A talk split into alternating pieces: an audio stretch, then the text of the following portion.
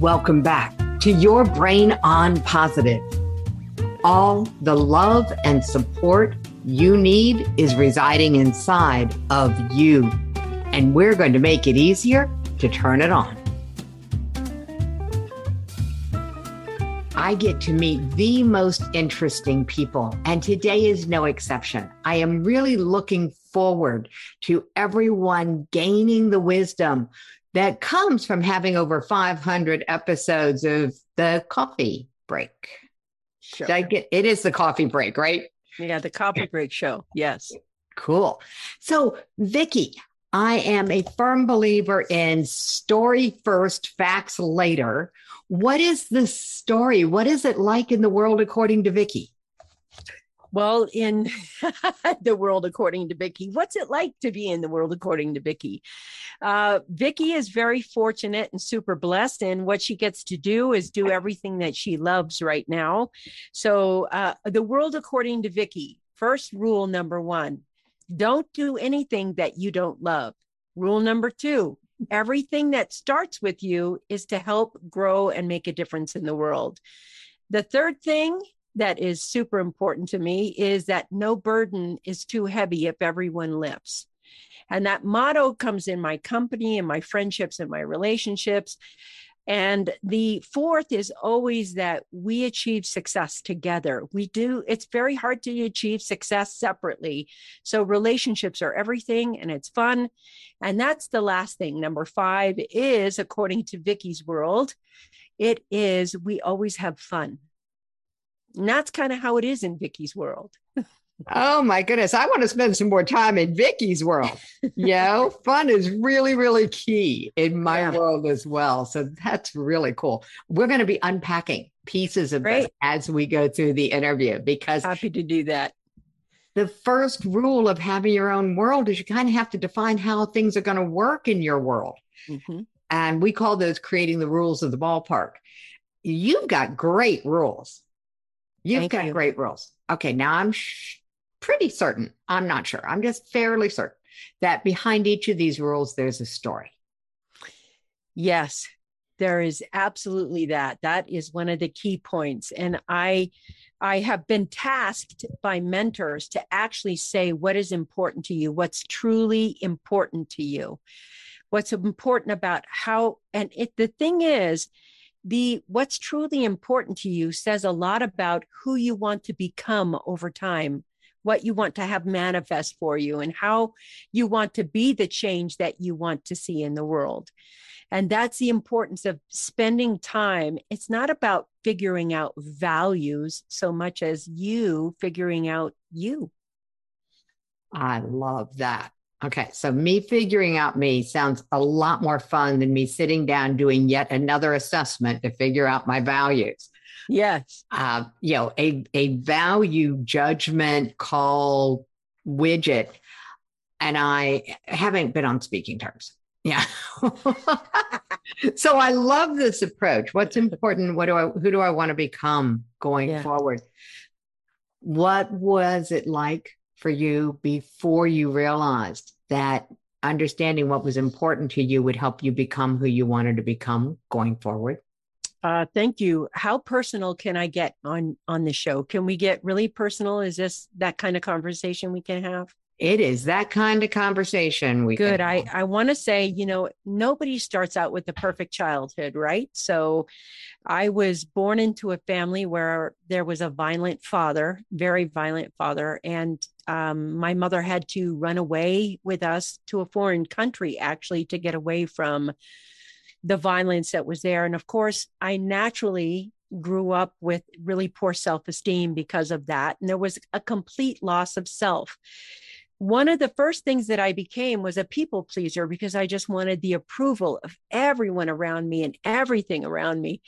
And until you stop some of the behaviors that you learned or the concept of yourself that you learned, the identity of you that you learned when you were younger, that's just something you learned. It's not who you are, right? So I had to learn the difference between my identity, the one I wanted to have, and the one that was taught to me. Got it. Well, we call that living in the gap. Yes, so, that's right. The difference between who you want to become and who you believe you can become. That mm-hmm. belief system is the driving force behind what I'm doing in the world right now. I am determined to close that gap for people. Amen. every way possible. So, so important. Where did love come into that? Thank you. Um, the, you know, it's so interesting because my mother loved me very much. But the truth is, you have to learn to love yourself as much as your mother loves you or as much much as your spouse loves you or as much as your puppy loves you or your kids love you. And the thing is we all want to accept that kind of love from other people but somehow we get confused. And to me i'm going to be super clear here. In my book the secret joy of you we talk about the difference between self-esteem and self-love Self esteem is very people pleasing, ego driven. Self esteem depends a lot upon people patting you on the back and saying, Here's your degree, here's your promotion, you're finally somebody, you're in the club. Self love is the deepest aspect of understanding you, not just as a personality, but as a divine being created by the divine perfectly and that all of you is worthy of love, that you are actually a source of love. and as you deepen into knowing you as love, there are things that you naturally love. That's just because it's part of your beingness. And when you get to that point, which I'm not going to say it's an easy road, it's not a hop, skip, and a jump. The reason it's not a hop, skip, and a jump to self love is because there's a lot of propaganda on this other side that keeps your attention constantly outward into the world instead of inside and your inner self having that answer. That to me is so important.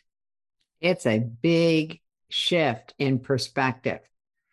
Mm-hmm. Um, I love reading, and in Shawn Achor's book, uh, Happiness Advantage, talks about it a little bit also in Big Opportunities. The challenge is that our media and our world sends us a preponderance of negative messages and our brain starts to believe that that's the reality of positive to negative. Yep.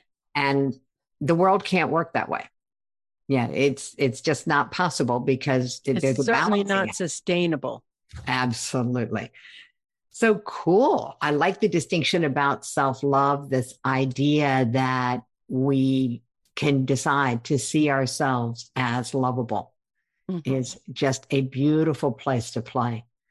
When you were building out these five things and the idea that the actions we take make a difference in the world, that that's what we're here to do. Yeah. When did you start? And you can take us back into, you know, but but take us into what a day was like for you before you knew that what you did made a difference in the world. Mm. Everything in my life, there was a point where there was just vast confusion. There was, I didn't know who I was. I was trying to play by the rules that were outside in the world. They didn't work for me. My internal world was it had you walk around with a sense of kind of discourse like your discernment in you says something ain't right just something isn't right here and you go ahead and you try to be in the world the way the world tells you you should be. And suddenly something in you is going no that's the wrong way. No that's not what you like. And what you feel first is unhappiness anxiousness depression because you aren't following the key that's inside you that is the guidance inside you, your own self inner knowing. In fact, you're ignoring that. When was that true for you? Can you tell me the yes, I, I can. The, I was 12, I version. The the I was 12 years old when it happened. Hmm. And it sounds crazy, but I was 12 years old and I was at church and um, I was in the Bible study for the teens, and I was kind of starting my tweens. And uh, the the guy talked to me. He was talking and teaching the Bible study lesson for that day, and he said, he said, you know, if you pray, you ask and you will receive. And so he had us all really think about praying, praying, praying, and praying really deeply. What is it that you actually wanted?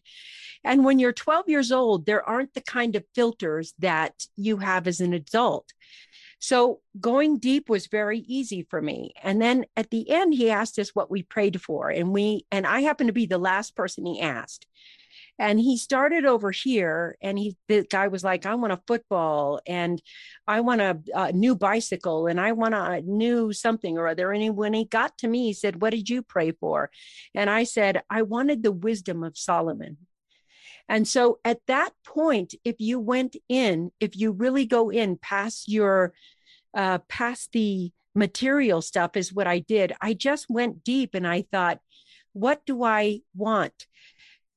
When I looked at the wisdom of Solomon, what's the underneath thing that I actually wanted with the wis- wisdom of Solomon?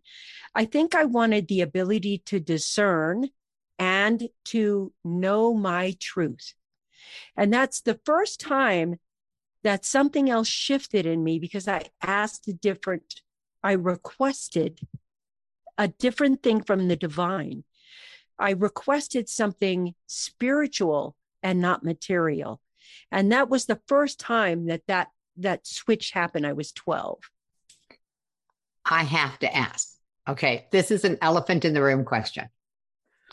What was the reaction in the room? It was a pin drop. The teacher was a pin drop, and everybody just pin dropped.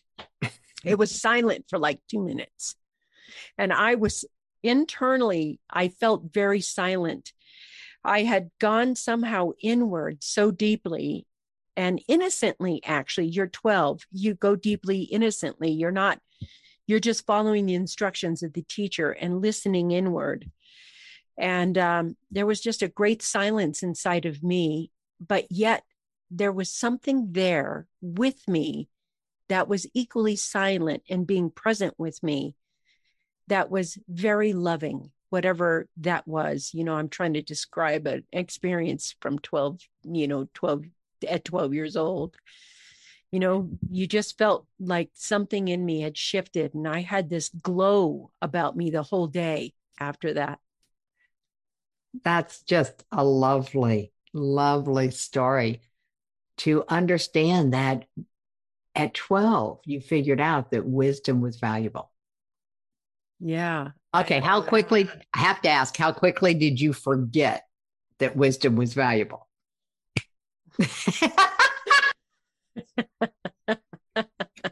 I mean, it's it's you know, you're a kid, you have this thing and you feel joy, and then you're like, hey, let's go outside and play. And the second you go outside and play, but what I did understand that has stayed with me from that point is there was a sense of knowing the power of kindness. I, I don't know why or how to explain that, but from that day forward, um, I understood the power of being kind. Have I practiced it 100%? No, but my batting average is pretty high. I love that. Uh, the batting average is what matters. And people forget that baseball players make a fortune missing 80% of the time. Yeah. Uh, so so we yeah we get to cut ourselves a little more slack I think around that and and the power of kindness is great. There are some really wonderful movements in the world right now creating kindness communities. And so it's a message worth spreading and I love those. So, all right. Here we go, taking it down the next one because this is when we get into the heavy stuff you talked about burdens being light when we all lift. Yeah. No yeah. burden is too heavy if we all lift. There we go. No burden is too heavy when we all lift. I love the visualness of that, the fact that it's something that I can absolutely see. What's your next big burden that's going to be lifted with the community? Thank you. Uh, I have a new project that I'm oh. under wraps about. Um, to me, that no burden is too heavy if we all lift. It's like any burden, it's about the culture you have of a team. It's about those things. But I do have a new project. It's the biggest project I've done to date. And there's no way you can pull something off that's visionary, or at least I can't, without having the right team in place. The burden for me right now is knowing what the vision is, but not knowing all of the parts that I need to have in place in order to lift the vision off the ground. The key thing that is burdensome is being in the the what I call the meantime. It's surrendering to divine timing, knowing the answers are going to come when they're supposed to arrive. Me being very excited and being like a kid, I want it and I want it now, and being present with that and dealing with my own, you know, excitement of doing that and excitement of being up there. I also have um, I don't want to call it a burden because it to me has been the greatest teacher right now. But I made a pact this year that I was going to be publicly because I teach transformation. That's really what I teach. And there's a difference between change and transformation. So I wanted, I had a big show and I talked about transformation. And then I told him, I'm going to do it over the next year for you, right in front of you, so you can see how I'm implementing change. The second I said that, of course, change and transformation kept knocking on my door and saying hello, including a piece of uh, physical transformation. My blood sugars went way high and suddenly never had a, a diagnosis of being diabetic. But suddenly I was diabetic and I was like, hmm, not on my watch. So the transformation that I actually am going through publicly, I've told my audience, this is what I'm going through, this is how I'm taking care of it. And I'm not taking medication for it. I am healing it fundamentally at its core. And what happens when you heal something fundamentally at its core is the blind spot that where you have uh, for me where i have stress where i'm not paying attention to myself where i'm overdoing it all of those things have come up and said hello these need to be changed for your fundamental well-being. And so between these two things when you have the no burden is too heavy if everyone lifts I want to thank all the doctors I'm working with, the team that helps me, the everything that's growing, all of those things. But the reason I have that saying there for me is because sometimes in the past I've been afraid to ask for help. And when I say, when you have to ask for help, something can be burdensome on your mind. When you are afraid to, to reach out and say, I need help with this, would you be willing to help me? There's a level of vulnerability of the ask because you could get your no. And at this point, the practice of that sentence for me is to be willing to hear no and still love them and not have a cow you know, you said no, and I really need a yes. And to make sure that I'm willing to show up fully and ask for help, both outer and inner world help. That is so great of a story. And your willingness to be totally transparent on this, because you said something that I'll just highlight. I mean, when you talk about transformation and change, yeah, the habits mm-hmm. versus the experience of of uh, shift. When light, when more light starts coming into our lives, mm-hmm. and those shadows start dissipating, all of a sudden, what could hide in those shadows starts to show up and be visible. That's right. You have to be willing to greet that part of you with love and oh this is my past. It's not my present. It's not going to be my future. Thank you for being here. Yeah see you later. It stirs things up. Yes. change is easy. You can change a habit. You can change a habit. You can change a habit. Transformation stirs things up it's supposed to stir things up and it's interesting because the difference between change and transformation is change doesn't necessarily have to be friendly. It can happen in a moment and can be out of your control. Mm-hmm. Change is like, hi, here's a pink slip. See you later. Bye. Oops, I, I had a car accident. Now I got to stop and heal. It changes absolutely out there and it happens all the time. Mm-hmm. Change is constant. Transformation is different. Transformation is the agreement between you and the divine to create and manifest something, whether it's internal or external. But what it is, is the agreement between you and the universe, where change doesn't have to have any agreement from you at all. It doesn't care what you think it is just going to happen right then. But when you choose to transform, it's you choosing that. It's you saying, I want to become this. I want to mm-hmm. have this. That's the power of transformation. And what I have found when I'm, t- you know, I've spoken on stage all over the world, and there's a difference between getting on stage and having a topic, and we're going to learn this, learn this, learn this, or when you're listening to your audience and your audience is listening to you and you're out there and you can model for them a certain behavior or a certain thing that you want to teach them if you model it for them they're way more able to ingest it than you know if you taught them that here's your worksheet here's your this kids uh do that too they model their parents they model their teachers modeling is the most powerful part but in order to teach when you model, you have to be willing to be seen. Here's me, warts and all. This is just me, warts and all. It's not perfect, but this is how I get through. That's the point of transformation and modeling. You know, that's a lot in there. Okay, so so I'm going to unpack a little bit of that. All right, because there's a story. There's a story here. I can feel it when you were on a stage and you had been teaching and you shifted into modeling, what were you modeling? What did Thank you, you modeling? Thank you. One of the things that I think is, I want to say what I saw was modeled to me that I suddenly modeled out.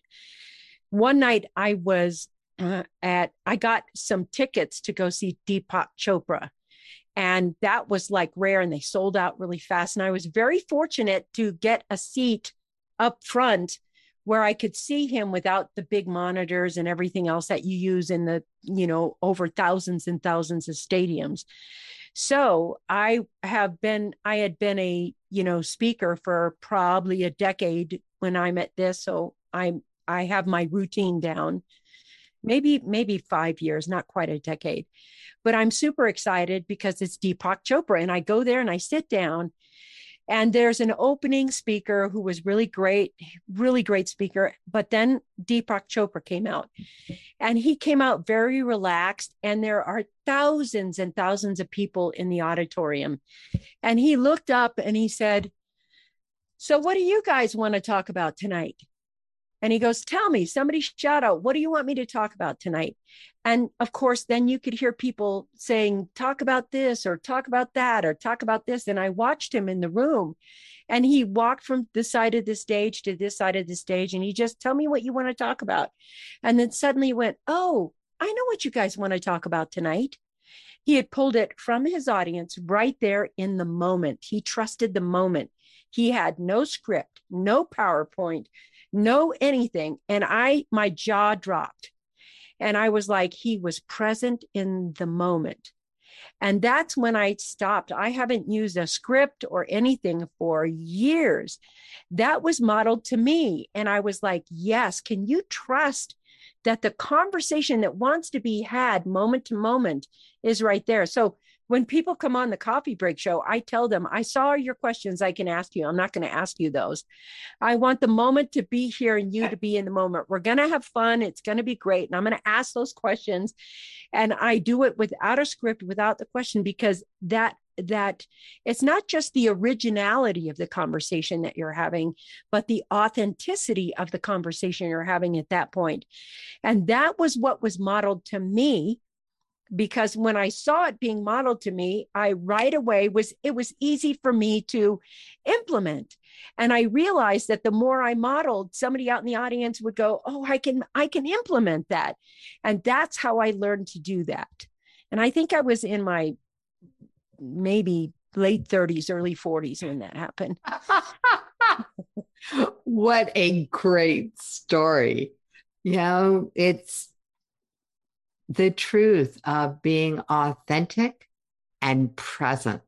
Mm-hmm. Just the other lying underlying story in that story is the impact that Deepak Chopra has had on the world.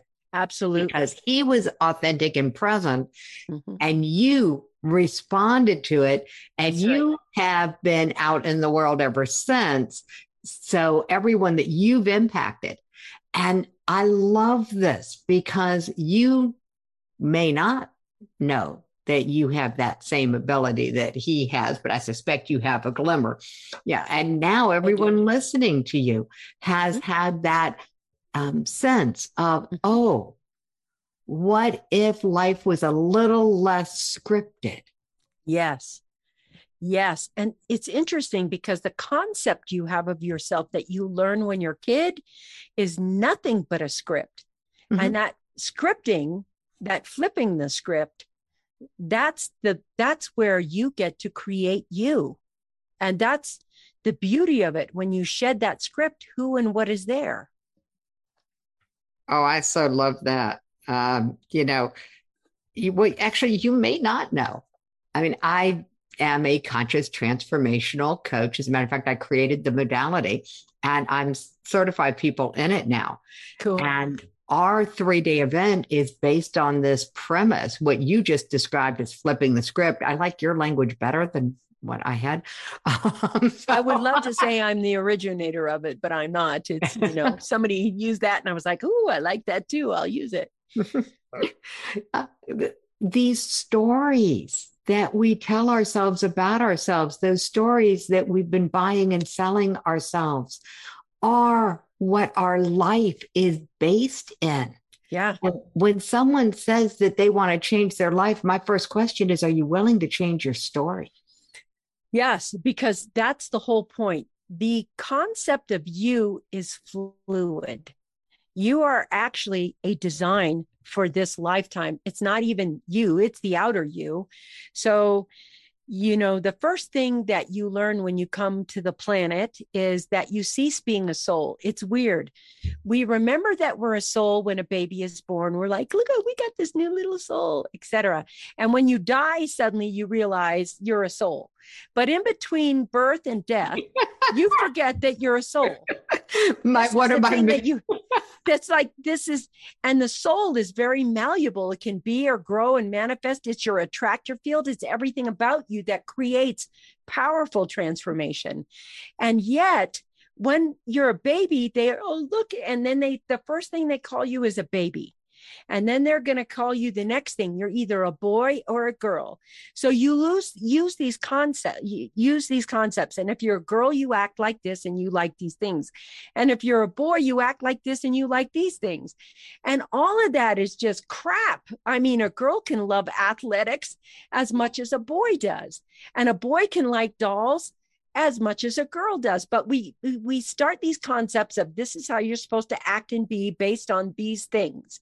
That is the start of the story. And then the story we just comply with it and we never mm-hmm. challenge mm-hmm. what do i want my story to be? Who am i? What do i like? And those We're, things yeah. We don't get a choice at that absolutely. Age. absolutely. But i want to say especially back in the day young girls. Young girls were just it wasn't just the story of this it, it, was how you had to be to fit in and oh gosh it was very tough. And little boys it's like if you cried it was sinful. You you you're not supposed to cry. So like men don't cry. I'm like oh my gosh talk about suppressing and creating your first stress.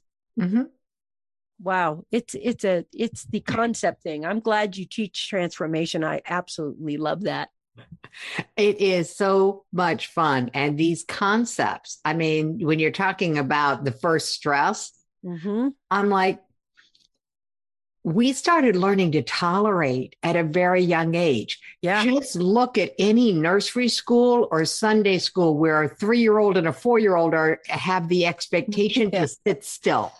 Yeah. It's not the natural state of any when you want to wiggle. Yeah. Yeah. Yeah. Oh my goodness. Okay. So I, I, I, don't want to lose track of my theme with you, which is Go. the five pieces. Mm-hmm. And in a world that says everything has to be in threes, I'm so glad you have five because I'm a four. I'm a four. I'm everything in my world comes out in fours. So, all right. So success together, relationships are everything. The day that I realized I was tackling something too big for me to do by myself changed things for me. What was your day that you decided that this was your truth, that relationships were everything because success was a together thing? I can think of so many. I do I have to only think of one? um the lesson it sounds like you've learned more than once. Yes, it is a lesson I've learned more than once. Um there's a couple of that I have so many I'm not sure which one to pick. Um starting from childhood up to you know something. Well, let's let's bookend it. Let's pick two Okay. okay. okay. One from childhood and one from more present day. Yes. Which one do you want to talk about first? Uh, I'm I let's start with childhood and then go forward because that way we'll just name both of them. There was a point where um, something happened where they thought that I was lying, and I was not lying by any means. And it was in regards to part of the violence I was receiving as a young person. But my authority figure at that time, yes. I'm going to pause you and yes. say, how old were you in this story? That's what I was trying to remember. I was like, was I eight or nine or 10? But somewhere eight, nine, or 10. And I'm mm-hmm. thinking more towards the nine 10 range than eight. But um, they took me to see an attorney so that I could tell the attorney um, what was happening to me and what I needed, you know, so that there could be some some legal action done. So I was nervous as all get out because uh, I, I attorneys just scared me. I was only 10. It was like talking to a police officer. They weren't your friends at that point but um, this my authority figure was trying to help me and what was happening was actually real and the attorney didn't believe me he didn't believe my story didn't believe what happened and what he said to me was you have too much light in your eyes if you were really in trouble you wouldn't have as much light in your eyes and i remember thinking at that point I had too much light in my eyes and I needed to shrink right in that moment. I needed to become smaller so they believed me. I was too um, happy or I was too resilient. I was too whatever. And he didn't think I looked like a battered and beaten child. So at that point, I shrank like I had sudden feelings of shame, like I was ashamed of who I was. And the authority figure bless them, stepped in front of them and said, you know, don't you listen to that. Don't you listen to what he said. But they believed me, they knew what was happening. But the attorney turned down the case based on uh, that thing happening. But when we got to the car and I was feeling like I did something wrong, I wasn't sure what I was doing, I must have shined too much what they didn't let me do is shrink. So, what relationships do sometimes is they help you see your blind spot and they can talk you and it doesn't matter your girlfriend could do this your your your boss could do this a spouse could do this somebody could say listen don't you listen to that crap. You be you you do you. This is their projection not yours. You you don't have to shrink. That one instance carried me, that one small incident wasn't about the attorney at all. It was about me knowing for the rest of my life that I never have to shrink. That's the purpose of that, you know, that relationship being powerful. So I have been on boards where a lot of boards are not very, there's not a lot of women on the board. And there are times where men have said, Vickie, you can wait to talk just a minute because he wants to say something. And I was like, no, I never have to shrink. In order to be present. I am in this board and this is what it, this is my say and I'm going to speak it right now. You can't tell me when to speak. And having this over here, this relationship helped me actually have boundaries in my relationships over here. And to me, that's why I kind of wanted to move forward with the conversation. Nobody's asked me that question before. And I actually think that is a powerful question to have for people. But um, that is kind of how relationships relationships basically that's life it's the people you meet and what you do with them are they your friend your business partner your lover your what are they that's the the people you meet and what you create with them that's life you know it's also one of the most confusing places in the world. Mm-hmm. You know, mm-hmm. people talk about relationships, and for the most part, they're talking primary intimate relationships, and they yep. miss the richness of connection. Mm-hmm. mm-hmm. And so, if we replace the word connection in that sentence, so connections are everything, our ability to connect with other people, because I, I looked like I had a lot of relationships. What I was missing was connection to them. Absolutely. That is such an important key uh, distinction. And I'm so glad that you brought that up because connection is a skill set in its own. Mm-hmm. I believe for me that I can't connect well with others if I can't connect with myself first. Mm. If I'm connecting to others without connecting to me first, I'm looking for help from them to connect me to me. And that is that is like a connection is a skill set. All right.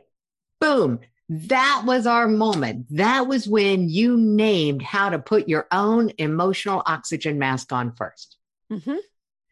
It is in that connection to ourselves that allows us to be connected to others allows us to be present yes yeah awesome I love having new definitions of what that experience is like.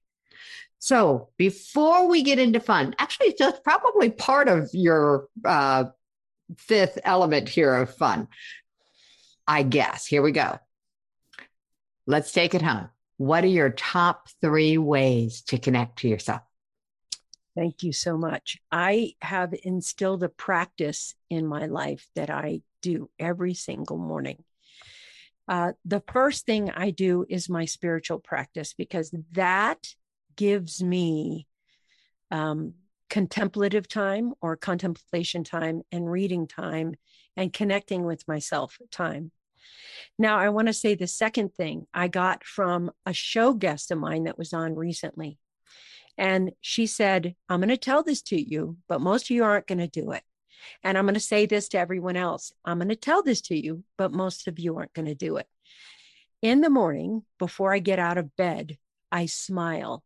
I smile big and I breathe deeply, not just like I've been breathing deeply while sleeping, but breathing deeply while aware.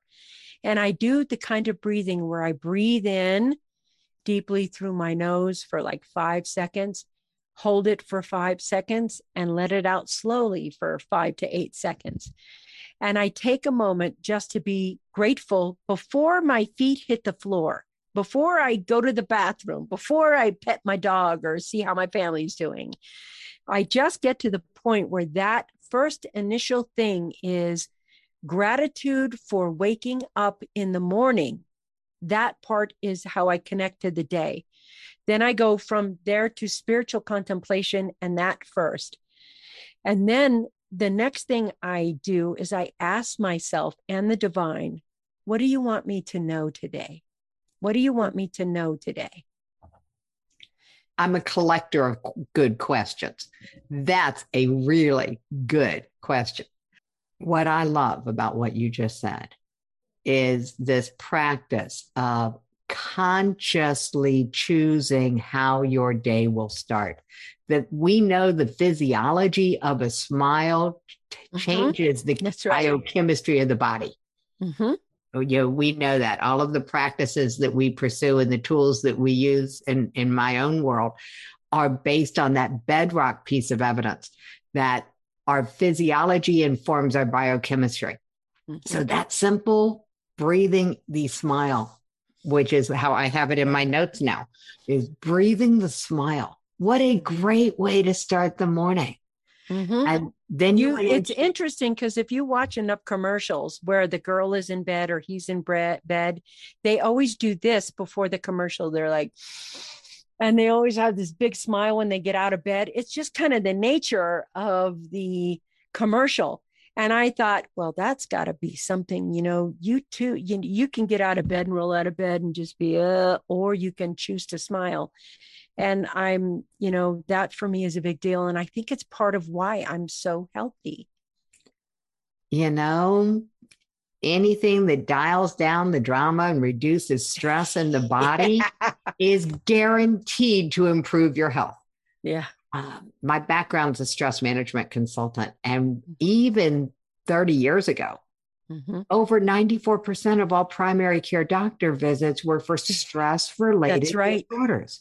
That's and it exactly hasn't gotten right. any better, that percentage. Yeah, I agree with that. In fact, with this pandemic, I think it's gotten way worse. Know, it has changed things. The good and the bad. Okay. The good and the bad. The bad thing is that the pandemic has put more stress on everything, all of our social structures, all yeah. of our belief systems, everything. Nothing is immune from the pressure. Mm-hmm. But the good news, it's showing cracks in the foundations that are allowing more light to come in. Absolutely. That's the best part of it. It is the best part of it. All right. So, winding this up, we have gone on a journey. We've gone on a journey through self love and discovering our lovableness and our actions and the impact they have on the world and our success together. Um, actually, I skipped the where no burden is too heavy when we all lift, which plays right into success together. Yes. And I love the journey that we went on to discern the critical critical piece of relationships which is connectedness mm-hmm. and connecting with ourselves first. So now let's bring it home. What do you do for fun? Wow. Um, this to me i learned from reading a book. And the premise of the book was not to do anything that you didn't love which is hard because there was a part of me that felt like I'm a responsible adult. I'm going to do this and this and this and this and be responsible. So doing what you loved 100% of the time felt frivolous. But I assure you, if you do this, if you create this, you will, no matter what happens, be able to turn lemons into lemonade and feel the kind of joy, living joy, living joy completely.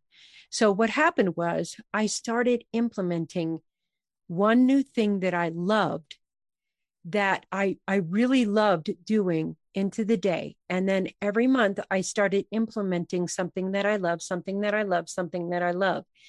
And I began to get rid of those things that I didn't love like I sold a business that was really stressful for me that I didn't actually like doing. I only wrote about topics that I absolutely love to write about. I only talked about topics on my show that I absolutely love to talk about. I went outside and stopped calling it working out. Let's go work out. I cannot stand working out. I hate it. But I love to go outside and play. And I love the word downtime. So I would say now every day, uh, mountain biking is one of my biggest loves. So I obviously went out and bought a couple of mountain bikes because I wanted to go mountain biking, and that's what I do. And I scheduled it in my day to love what I did. I honestly went through a list of hundreds and hundreds of friends, and this was hard. And I all those friends that sucked energy from me, me, I removed and I only kept the relationships that I love. That was such a big thing for me, that relationships that I loved and that I was willing to love in the future, that I was willing to put energy into into the future.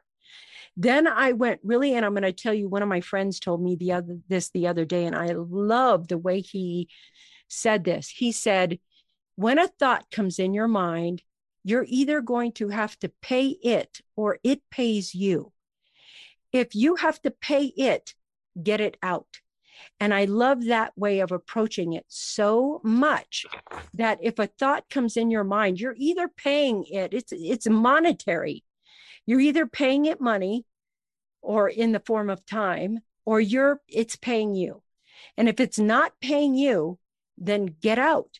And I love that. And I started it. Okay, this is the practice of being aware. I love having awareness and mindfulness because it is the guiding force of creating what you love. So now I have businesses that I love, relationships that I love, days, things that I love, uh, books that I read that I love. My day from waking up till the end of the day is fun. And I love what I do and who I am because I put that in place. The thought that you have to be responsible or be happy and loving is BS. Don't believe it one iota. You can have all of it. You can be responsible and you can, you know, be happy and have everything that you love. And then when you look around your house and your family, the last thing I did was I started pointing out what I loved. I literally changed the furniture in my house because you want to be in a room that you love and you can have that. And so I did that for myself. And I realized that I was having fun doing this. I was having so so much fun doing this and I'll continue doing this for the rest of my life. I want my death to be full of love. full of love, full of fun. The path to awareness and mindfulness and filling your life with nothing but what you find joy in. Yeah. I'm going to circle back and go, boy, that makes it easy to wake up and smile. Yes. Yes, it does. And I feel so blessed that you just said that because that is a reminder, isn't it? So, what happens if something uncomfortable in my life happens? What happens when it doesn't feel so loving? Like maybe there's an emergency. I fall back on my knowing, the knowing of that attorney. This is here to teach me something. You know how they say, what's that saying? They say, life doesn't happen to you, it happens for you. Mm. When you're in love, when you are in love, you know that it's happening for you a hundred percent of the time. Like the oh. first time you fall in love with a, a romantic partner, you're like, you're a gift from the divine. It never stops being a gift from the divine because the divine is only love, right? So there it is, right in front of you. and there it is, right in front of you. So, the elephant in the room, what's right in front of us for this is my immense gratitude that you were able to make time to be on the show and to share your world with us, Vickie. Thank you so Thank very, you. I enjoyed much. this so much. I really enjoyed your show. Thank you for turning on and turning up your positivity. We know that positivity is easier to maintain in a community so we have one. Join our community on Facebook, Your Brain on Positive. If you've had an aha from the show, please head over to the community and share it. We love to celebrate wins.